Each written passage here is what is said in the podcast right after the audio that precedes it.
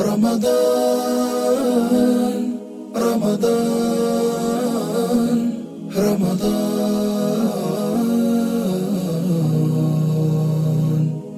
رمضان رمضان.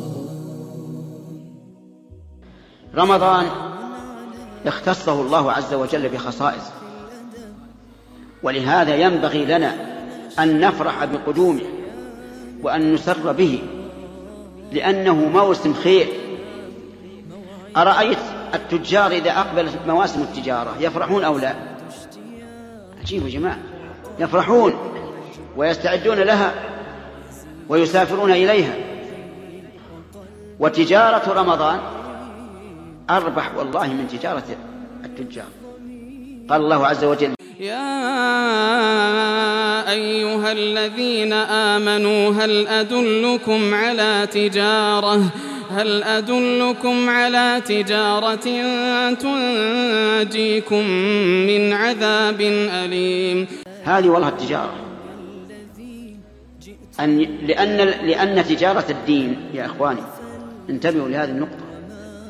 تجارة الدين تجارة في الدنيا والآخرة.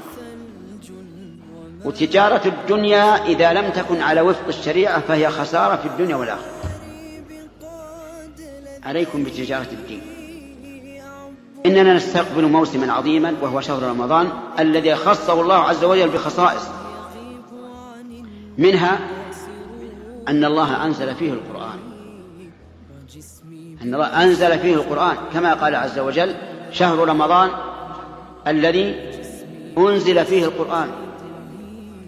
وإنزال القرآن نعمة عظيمة كبرى. لأن الله تعالى أنزله شفاء لما في الصدور. يا أيها الناس قد جاءتكم موعظة من ربكم وشفاء لما في الصدور وهدى ورحمة. كمل. للمؤمنين. قل بفضل الله وبرحمته فبذلك فليفرحوا هو خير مما يجمعون. القرآن فيه خبر من سبقنا. ونبأ ما بعدنا وحكم ما بيننا وهو تبيان لكل شيء. كل شيء مبين في القرآن. سبحان الله كل شيء مبين في ثلاثين جزء. الجواب نعم. لأن الله تعالى قال ونزلنا عليك الكتاب تبيانا لكل شيء. كل شيء موجود في القرآن. توافقون على هذا؟ نعم نوافق. لأن الذي قال تبيانا لكل شيء هو الله عز وجل وكلامه حق وصدق.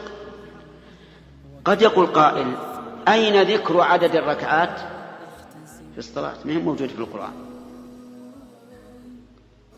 وأشياء كثيرة فصلتها السنة.